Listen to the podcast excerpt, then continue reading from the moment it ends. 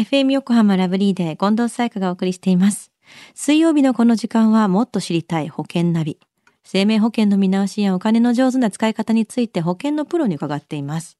保険見直し相談、保険ナビのアドバイザー、中亀照久さんです。よろしくお願いします。はい、よろしくお願いいたします。さあ、保険ナビ、先週は養老保険のお話でしたよね。はい。あの、養老保険はお宝保険ですよ、なんていう話をさせていただいて、まあ、ただし、加入目的とか、まあ、経済情勢によっては、お勧めできないこともありますよ、なんて、そういう話をさせていただきましたよね。うん。そしてじゃあ中亀さん、今週はどんな保険のお話でしょうか？はい。今回からはですね、医療保険にスポットを当ててみたいと思います。はいまあ、テーマとしてはですね、何がすごいのかわからないけれども、まあ、今までとは違う医療保険なんですよねっていうことでちょっと行きたいなと思います。え何がすごいのかわからないけど今までとは違う医療保険どういうものなんでしょうか？はい。あの、リスナーの皆さんやお客様にとっては分かりづらいのですが、まあ、保険に30年以上携わっていると、まあ、良い内容だなっていう思うのもあるんですよね。はい。まあ、今回は、がんの一時金について、ちょっと関連したですね、内容を話したいと思うんですけども、うんうん。まあ、近藤さんはがんの一時金、何回出るか分かりますか？一時金ですよね。なったら出る1回じゃないんですか？そうですよね。うん。まあ、一回出るっていうのは当然なんですけども、うん。まあ、あの、複数回、何年にわたって出るとか、まあ、そういうものがあるんですけれども、はい。今はですね、まあ、がん診断給付金が1年に1回を限度に何回でも受け取れるような保険が出てきてるんですよね。まあ、他にもいくつかポイントがありまして、まあ、悪性新生物だけではなくて、まあ、上皮内新生物も同様に保証されたりとか、まあ、保険料払い込み免除が付帯されて、まあ、がんと診断されたら、それ以降保険料負担がね、なくなるとか、うん。まあ、あとは、まあ、特約の種類がまあ多くって、まあ、ニーズに合わせて保証厚くできるとか、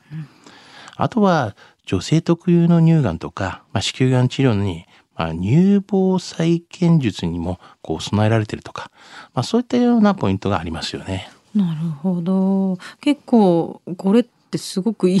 いものばっかりだなって今お話があったんですけども。でもやっぱりきっといいだけじゃないと思うんですけどじゃあ加入検討する上で気をつけるポイントってどういうとこなんですか？はい。月々のですね、ちょっと保険料に関してなんですけども、まあ、1000円以上でなければいけませんよとか、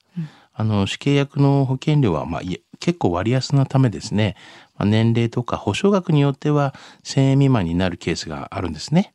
で、そういう場合、まあ、1000円以上でないと申し込みができないため、それに、まあ、特約をね、付加して増額をする必要があるというような形ですよね。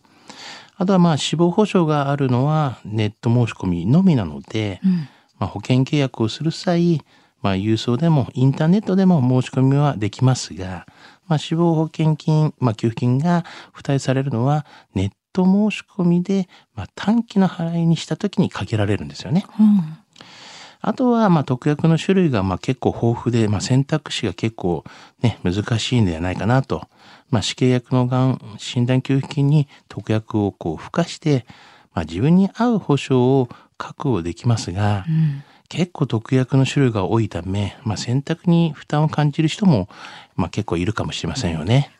一個ずつ説明してくれればいいんですけどもなぜインターネットってなると自分でやらなきゃいけないってことですよね。そうなんですよねはい説明されるだけでもその種類の多さに結構それは何それは何って一個ずつやってくでそれで計算してっていうのを繰り返すとまあまあちょっと負担ではありますもんね。そうですよね。結構ね、迷いますからね。うんってなるとじゃあどういう人におすすめの保険なんですかこれは？あはい。あの、やはりあの、経済的なまあ不安なくですね、まあ、がん治療をこう受けたいような人とか、うん。まあ、あの、女性特有のまあ、がんに備えたい人とか、